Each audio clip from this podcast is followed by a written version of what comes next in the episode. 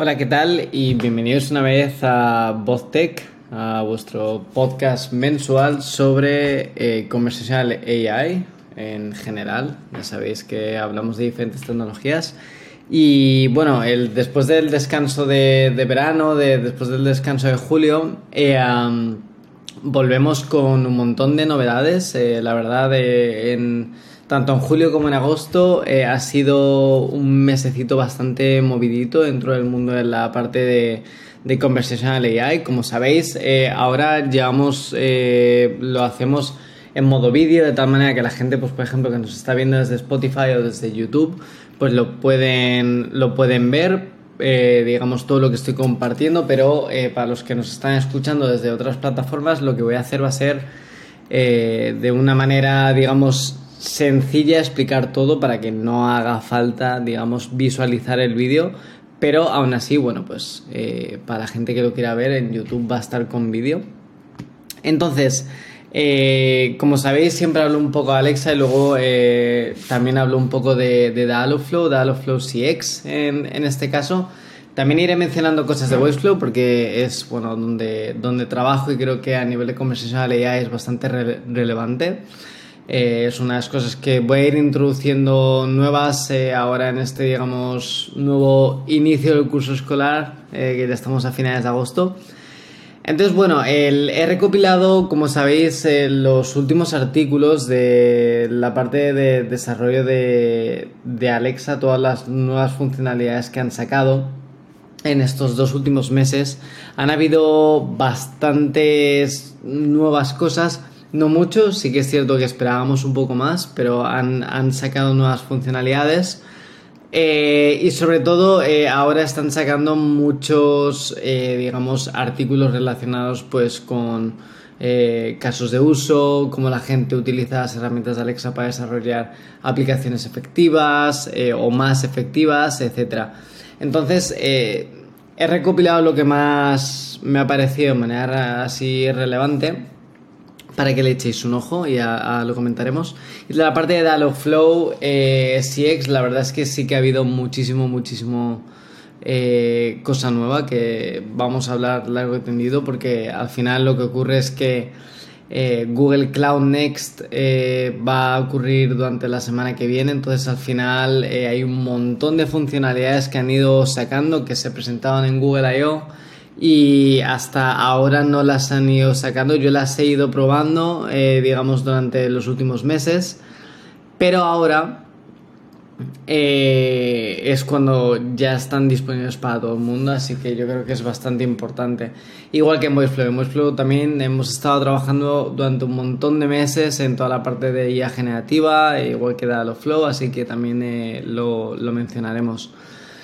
Así que bueno, comenzamos un poco con la parte de Alexa. En, Alexa, a nivel de desarrollo como tal, como he mencionado, no han habido muchas cosas nuevas o muchas mejoras.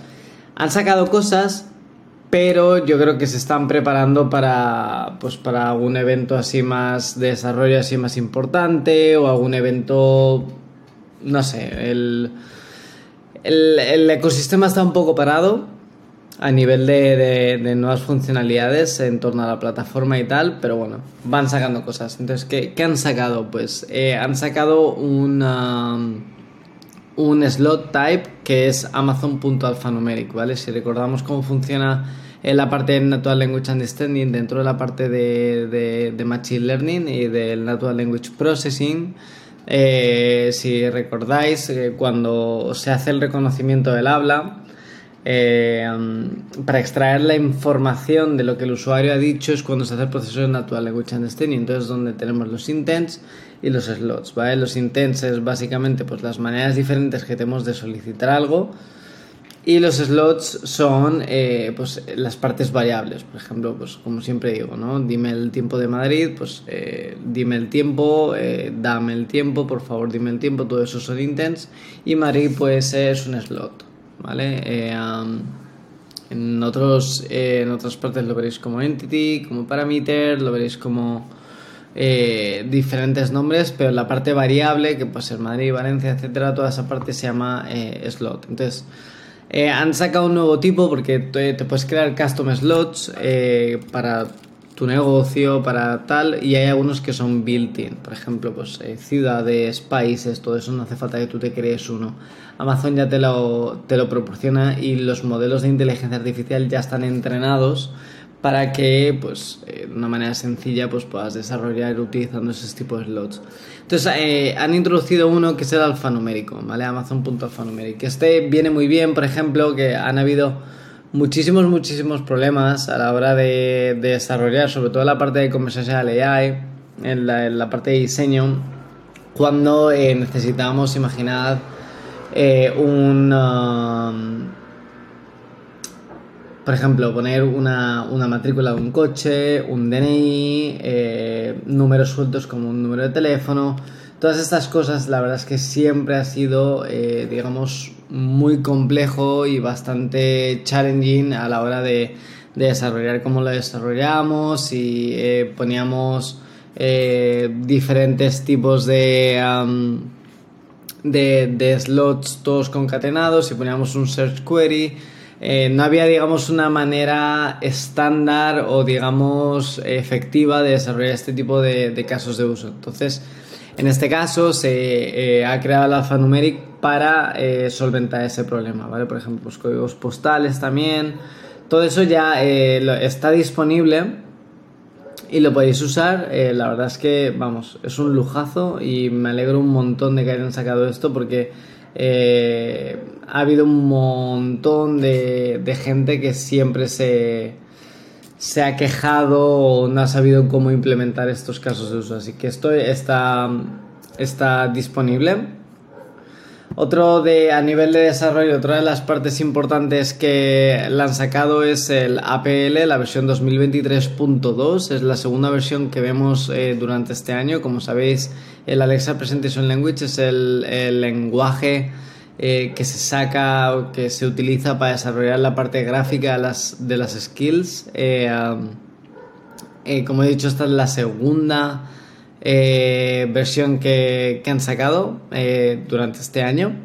La sacaron el 30 de junio. También tenéis toda la información eh, online. Habla, habla bastante sobre pues de, todo lo nuevo, básicamente. Echadle un ojo porque puede ser que hayan sacado cosas que, que, realmente os interesen.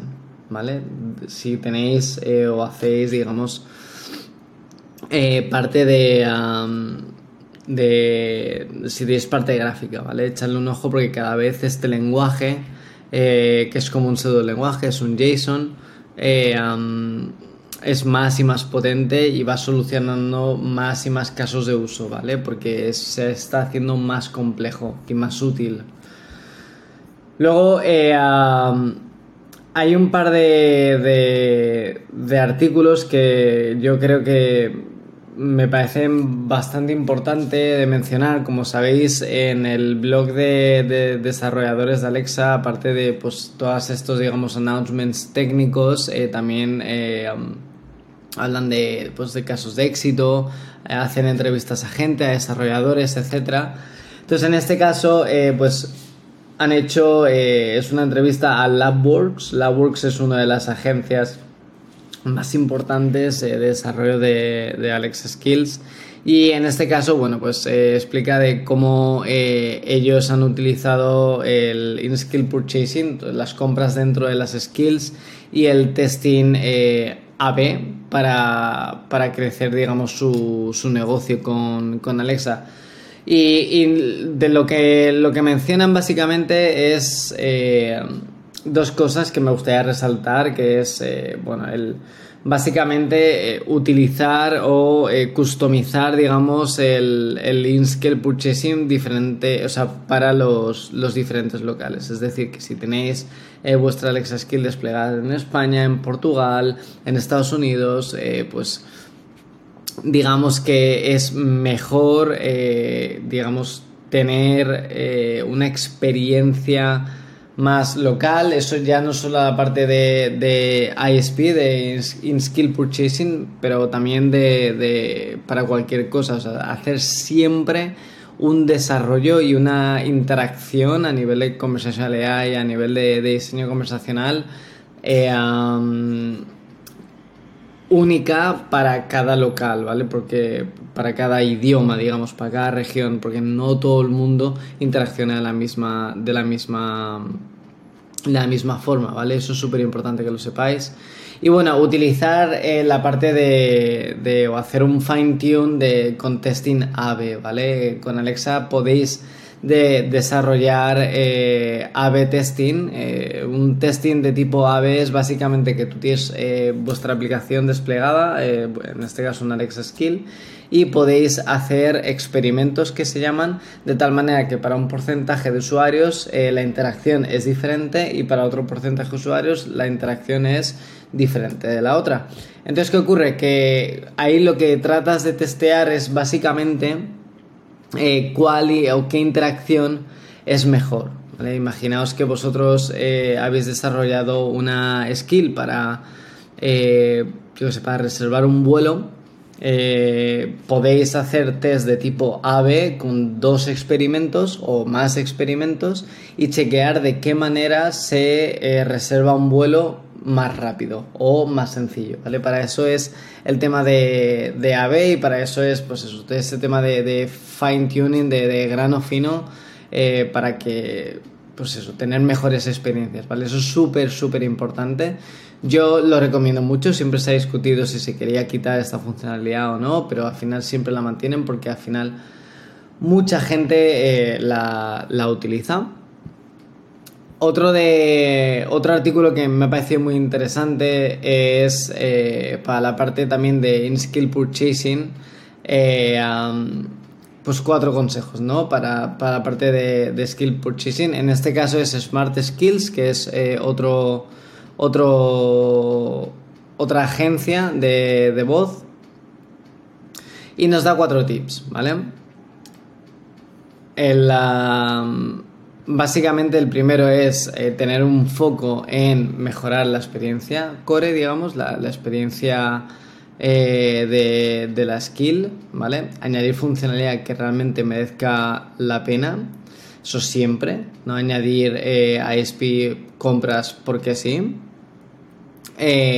otra de las cosas es que ya que vas a añadir contenido de pago, que ese contenido sea, digamos, premium, que sea de calidad y que realmente merezca la pena, ¿vale? Ese es el tip número 2.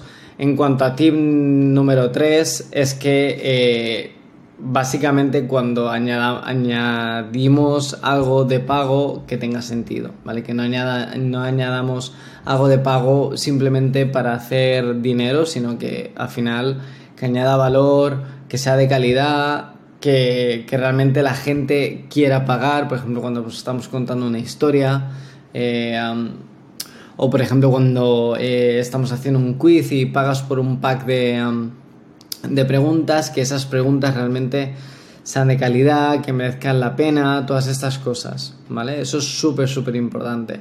Y al final, eh, el, el, último tip, el tip número 4, es el de testear y optimizar el, el pricing. Básicamente es saber eh, qué precio ponerle, eh, digamos, para, mejorar el revenue. Una, de tal manera, de que una manera muy sencilla, eh, pues puedes tener... imagina que te saquéis algo que vale 5 dólares y no lo compra nadie porque no tiene sentido eh, puedes poner, pues bajar el precio a 2,99 o a 0,99 y ver que la gente realmente lo está comprando y todo eso. Todas esas iteraciones son, son importantes. Entonces, recopilamos estas, eh, estos cuatro tips. El primero es eh, mejorar la experiencia. Segundo es crear contenido de pago que sea realmente premium y que sea bueno. Número 3, que sea contenido que realmente merezca la pena, ¿vale? Que no sea simplemente añadir por añadir. Y el número 4, eh, iterar sobre, sobre el precio, ¿vale? Eso es muy importante. y luego el, otra, otra entrevista a esta agencia Smart Skills hablaban de Tiny Chef, de cómo lo habían hecho, eh, cómo habían creado diferentes experiencias eh, porque tienen, digamos, pues 2 millones de usuarios diarios, que es una barbaridad. Entonces, eh, aquí hablan de tres puntitos que sí que me gustaría mencionar, que es básicamente eh, contextualize ads, digamos, esos son... Eh, eh, ¿Cómo se en castellano? Nunca me acuerdo. Eh, anuncios, anuncios contextuales, ¿vale? De tal manera, ten Chef es una skill de. es como la de Cookpad, es, es de recetas, de tal manera que cuando estamos haciendo una receta, eh, pues imagina de pasta, pues que el, el, anuncio que te salga, pues tiene más sentido que sea eh, sobre pasta, sobre salsa de tomate, etcétera, ¿vale? Eso es súper importante. Eh, en este caso, una de las cosas que le han mejorado bastante a la hora del uso es eh, el, tema de la narración, la velocidad de la narración a doble velocidad. Eh, ha mejorado bastante el, uso de la skill y luego utilizar la IA generativa ¿vale? para, para el cocinado. La IA generativa añade muchísimo al conversational AI eh, porque crea experiencias únicas y súper enriquecedoras, ¿vale? Eso eh, lo hablaremos ahora más adelante con, con las novedades de Flow 6, pero la verdad es que el cambio es increíble. Y para finalizar, bueno, simplemente eh, destacar la, la, entrevista que le han hecho a, Carlos Muñoz, Romero, Carlos y a, a Nieves Ábalos. Nieves es Alexa Champion son, eh, bueno, eh, ellos dos, eh, junto con más gente, conforman Monoceros Labs, que es la, digamos, la agencia líder de desarrollo de aplicaciones de voz y también de, de voces sintéticas aquí en España. Y bueno, él, les han hecho una entrevista y la han publicado. Así que estoy muy feliz de ver este tipo de, cosas, de que nos den visibilidad a, la gente de habla hispana, españoles, eh, y, que, y que merezca, eh, merece que, lo mencione básicamente. Así que bueno, esto ha sido, eh, digamos, lo que se ha presentado durante estos dos últimos meses respecto a Alexa. Hacemos el switch, vamos a Dialogflow CX en la parte de Dialogflow CX, en estos dos últimos meses, como he comentado, han habido un montón, un montón, un montón de cosas nuevas, ¿vale? Voy a ir un poco por encima para que los veáis no voy a mencionar todas, pero sí que me gustaría que, que mencionar las más relevantes, ¿vale? Por ejemplo, el 11 de agosto eh, sacaron eh, más integraciones, ¿vale? Eso es súper importante en vuestros agentes, en cuando leáis a Manage. Abajo del todo en Integrations vais a ver que ya no van a estar solo pues Facebook, Line, todas estas que habían, sino que vais a ver eh, Discord, Google Chat, ServiceNow, Slack, Telegram, Twilio, todas estas. están en un repo de GitHub, son ejemplos de cómo integrar estas, eh, estas plataformas con Dialogflow CX. En este caso son integraciones eh, que no son de one click eh, setup como son la de Facebook o la de Line que desde, desde la página de la gente podéis configurar vuestros vuestras aplicaciones, vuestras integraciones. En este caso lo que tenéis que hacer es lo que se llama Custom Integration, es con el código de ejemplo pues desplegar eh, una, digamos, eh, un, se llama Man in the Middle, que básicamente es un servidor que lo que va a hacer va a ser escuchar desde la plataforma, ya sea Discord, Google Chat, Telegram, va a recibir la información en formato pues, de, la plataforma, va a hacer una transformación, va a llamar a Dialogflow CX, Dialogflow CX va a decir, vale, pues tú estás en este flow, en esta página, vas a empezar a, digamos, a transicionar, etcétera, la parte de eh, de la conversación y vas a tener que decirle esto al usuario. El, este man in the middle va a transformar la respuesta de Dialogflow CX en, en una respuesta donde la plataforma lo puede entender, como pues, eh, ya os he dicho Telegram y tal, y se lo enviará, ¿vale? So, eh, es, es, muy sencillo, tenéis códigos para, todos para todo lo que veis aquí, de todos estos tipos de integraciones. Y nada, echarle, echarle un ojo porque es bastante, bastante interesante. Luego el 8 de agosto sacaron funcionalidades que a mí eh, me parecen súper, súper útiles y, yo creo que añaden valor a la hora de, desarrollo en Dialogflow CX en la parte de agentes. El primero es eh, la parte de analíticas eh, la han reimplementado de cero y han añadido analíticas. Eh, echarle un ojo porque le han, añadido nuevas, eh, nuevas gráficas, nuevas analíticas para saber cómo vuestras conversaciones están, digamos, ejecutando, digamos, cómo están performing, ¿vale? En inglés. Y luego han añadido diferentes funcionalidades en la parte de, de Intense, ¿vale? Han, añadido Intense Suggestions eh, utilizando IA generativa de tal manera que cuando eh, estéis creando eh, um, un Intense, se os va a sugerir crear nuevos Intents, os va a sugerir crear o añadir nuevos training phrases, todo eso lo vais a ver. Luego también una funcionalidad que es la de Split y Merge Intents, de tal manera que si tenéis eh, um, un intent muy grande, eh, hay una tool eh, que os va a permitir, si tiene sentido, crear o separar un intent en dos, ¿vale? Para que no sea un intent muy, muy grande. Eso es muy importante a la hora del diseño conversacional y a la hora de la parte de, Natural Language Understanding. Luego, la parte de, de Merge Intents en Compare Merge Intents es eh, lo contrario, es decir, tienes dos intents que son muy parecidos, hay una herramienta donde se permite mergear los intents, ¿vale? Eso es súper, súper, súper, súper importante. Han añadido un componente nuevo, recordar que en Dialogflow CX hay eh, componentes, eh, digamos, pre-builds, ¿vale? Que son básicamente flows que puedes importar a vuestro a vuestro, a vuestro agente y podéis reutilizar. Eh, ya han añadido uno de, feedback para dar feedback, ¿vale? Son muy útiles, echadle un ojo. Y eh, han añadido IA generativa, ¿vale? Aquí sí que quiero pararme un poco porque sí que es bastante importante este cambio. Esto es digamos, un game changer. Esto cambia el juego totalmente porque añadimos y vemos por fin IA generativa en Dialogflow CX, ¿vale? Esto yo lo he estado testeando desde Google I.O. desde mayo y ahora ya está disponible para todo el mundo. Eh, ¿Dónde han añadido IA generativa y dónde tiene sentido añadir IA generativa en, digamos, en, la plataforma de Dialogflow CX? Pues básicamente eh, lo han añadido en tres, de tres maneras, ¿vale? Uno es a nivel de agente, ¿vale? A nivel de agente lo que han añadido es, digamos, eh, un global fallback, eh, de tal manera que cuando estéis en vuestro agente, en el no match intent, hay un, hay un checkbox donde le vais a poder pinchar y en vez de decir, eh, pues simplemente, perdón, no te he entendido, lo que le vais a decir es que esa información te la genere eh, vía eh, IA generativa. O, por supuesto, utiliza Palm 2. ¿Y qué es lo que ocurre ahí? Pues cuando vais a la configuración de agente, eh, en el tab de Machine Learning hay, una, hay un subtab de IA generativa.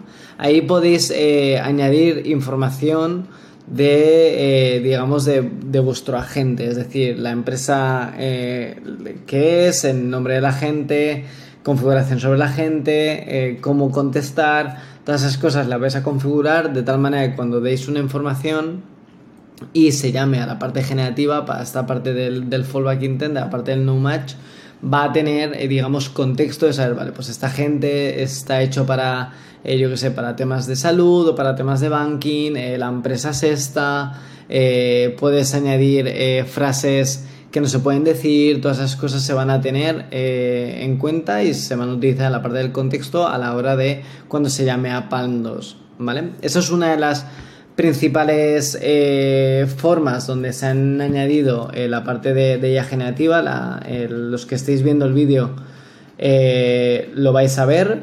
Um, está toda la documentación. Hay un CodeLab también que, que está, es súper interesante. Pero bueno, que, lo sepáis, que, está, que, está disponible. Otra de las cosas donde las añadido, perdón, donde los han añadido es la parte de generators, ¿vale? ¿Qué es un generator? Pues un generator básicamente son prompts eh, que tú te creas a nivel de agente y que los puedes reutilizar en cualquier parte de tu agente de VoiceFlow, ¿vale? Eh, esos prompts pueden tener inputs, pueden tener variables que tú se lo pasas y tienen eh, y puedes guardar el output en una variable, ¿vale? De tal manera que se lo puedes decir al usuario. Esto es muy importante porque al final eh, cuando tienes un prompt, imaginad de saludar o de dar información o cualquier tipo de cosas, este prompt te lo puedes guardar como template, ¿vale? Como generator, que es como lo llaman ellos. Eh, está muy, muy guay, es súper, súper sencillo. Tenéis variables de la parte del contexto, en plan, por ejemplo, pues eh, la conversación, el historial de la conversación entre el usuario y la gente, lo último que ha dicho el usuario, el last user utterance, todo eso eh, lo podéis usar en el generator, en el prompt, para diseñar el prompt que, queréis. ¿Vale? Y eso lo podéis reutilizar. Como son generators, eh, los generators los podéis crear en la pestaña de Manage de vuestro agente y reutilizarlos en los agentes donde, donde queráis. ¿Vale? Es súper útil, mola un montón, eh, lo recomiendo y añade muchísimo valor a vuestra parte de a vuestra IA generativa, ¿vale? Y a vuestra gente. Eh, os enseño, a ver aquí la parte del Generative Fallback. Esto es lo que, lo que os he enseñado. En la parte del Generative Fallback, en lo del No Match que os he explicado antes, también tenéis variables que podéis utilizar y jugar para generar ese prompt de lo siento, no te he entendido, como es las user utterance, la descripción del flow, la descripción de la ruta, eh, la, conversación entera, eso es súper, súper eh, importante. Y eh, otra de las cosas donde han añadido la IA generativa es el, en la página han añadido un handler más que es el, el knowledge base, la base de conocimiento, ¿vale? Vais a poder crear bases de conocimientos con IA generativa. Como sabéis, eh, esto es un trending que se está viendo ahora, la parte de IA generativa, que es básicamente, eh, pues se suben eh, PDFs, se suben o se, se, hace scrapping de páginas web, se suben CSVs para subir, digamos, preguntas y respuestas, y mediante un proceso de extracción, que es eh, cuando se crean eh, mediante un proceso de embeddings utilizando el, modelo de, de PAM2 de embeddings, lo que hacemos es eh, separar o transformar, digamos, los documentos en vectores, ¿vale?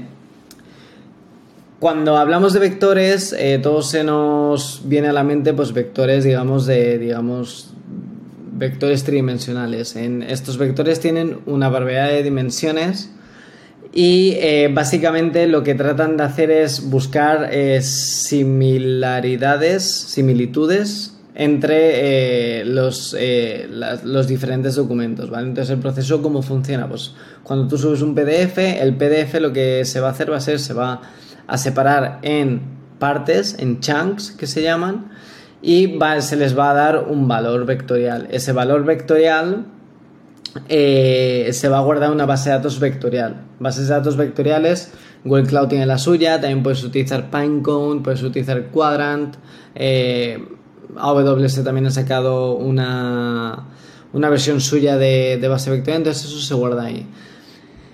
Cuando el usuario eh, pide una solicitud para utilizar IA generativa, lo que ocurre es que esa parte, ese, texto del usuario, esa petición del usuario, eh, se pasa a formato eh, vectorial utilizando el mismo modelo que se ha utilizado previamente, ¿vale? Se crean esos embeddings y lo que se hace es una búsqueda para dentro de, nuestra base de conocimientos, dentro de esa base de datos vectorial, eh, recuperar, eh, digamos, esos chunks, esos fragmentos que son más cercanos al usuario, ¿vale? A la petición del usuario.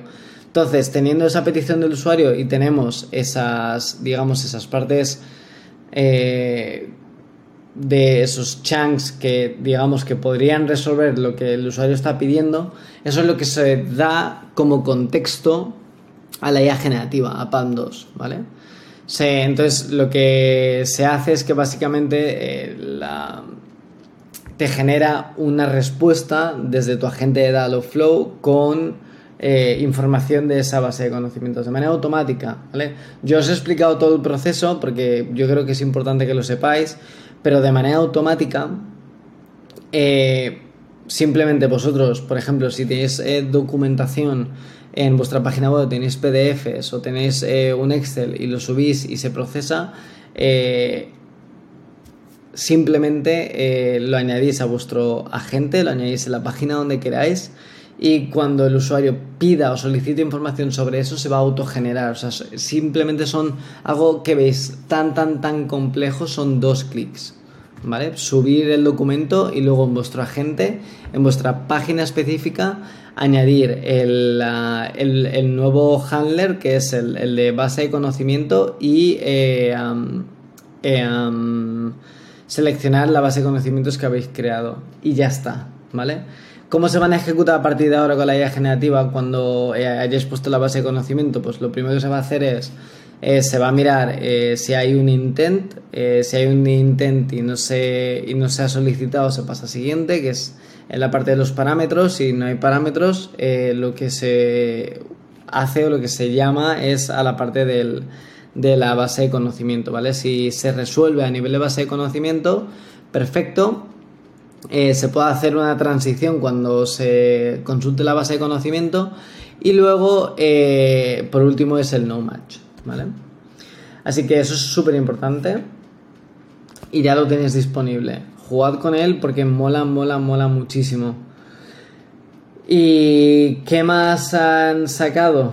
Yo creo que esto ya es todo eh, de la parte de Dalo Flow CX echarle un ojo también. Eh, ahora mismo a nivel de, de ya terminando digamos Flow CX, esta es la digamos la última parte que han sacado, pero en VoiceFlow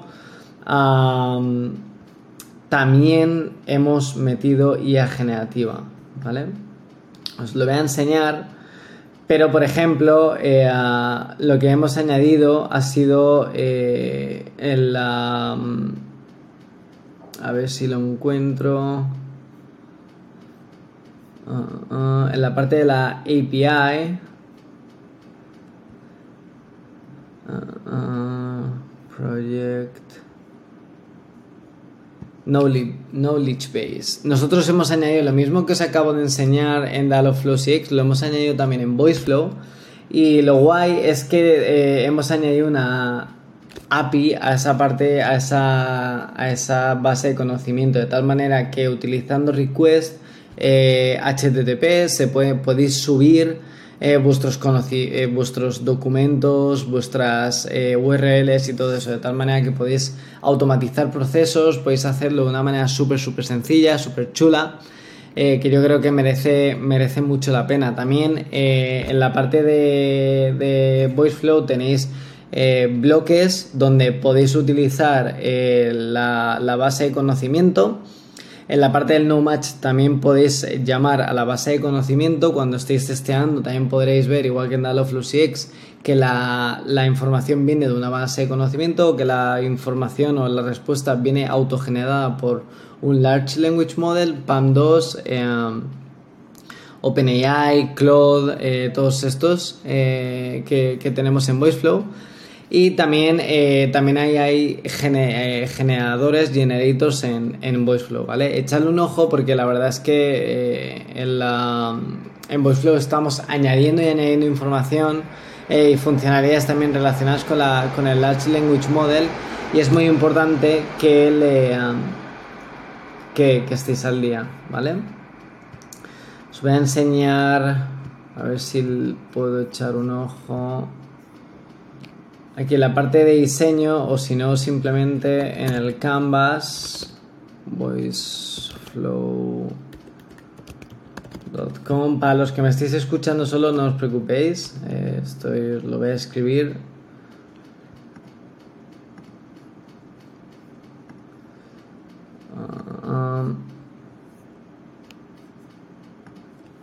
Aquí cuando metéis la parte de... Eh, cuando creáis un asistente, básicamente lo que vais a visualizar es... Um, sí, aquí está. Um, vais a tener un bloquecito que básicamente se llama eh, AI, Response AI, es lo que se llama el bloque. Entonces, cuando arrastráis y soltáis ese bloque, eh, podéis utilizar que el data source sea simplemente un Large Language Model, en plan, pues OpenAI eh, o el que queréis utilizar, GPT-4, GPT-3, eh, Claude 1.212.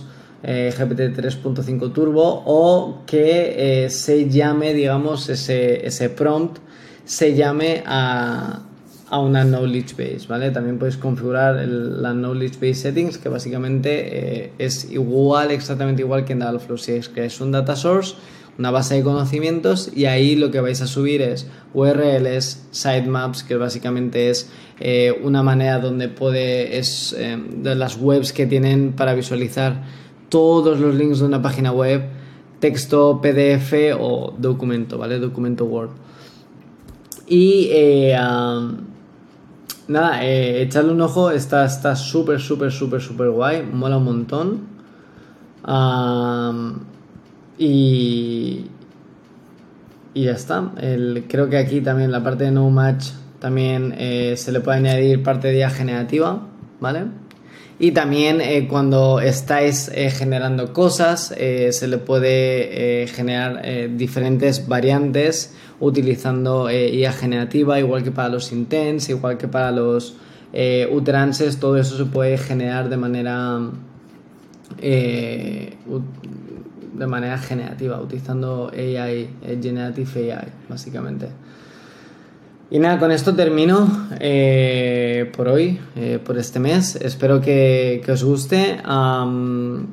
voy a estar a nivel de charlas para la gente. Eh, bueno, estamos el, dentro de un mes tenemos el AWS Community Day en Barcelona, el 23 de septiembre. El 6 de octubre tenemos el DevOps Days en el CEU.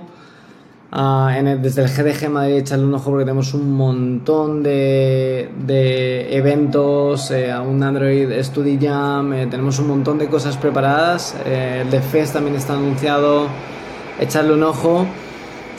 Yo voy a estar hablando en el Iberoamerican Chatbot Summit. va a ser online, así que bueno, si me seguís por, redes sociales lo, lo podéis echar, le podéis echar un ojo. ¿Vale? Y nada, está el loro de World Cloud Next, que va a estar súper guay. Y como siempre, una vez más, eh, muchísimas gracias por escucharme y por verme, los que me veis. Y, y ya está, nos vemos el mes que viene. Chao, chao.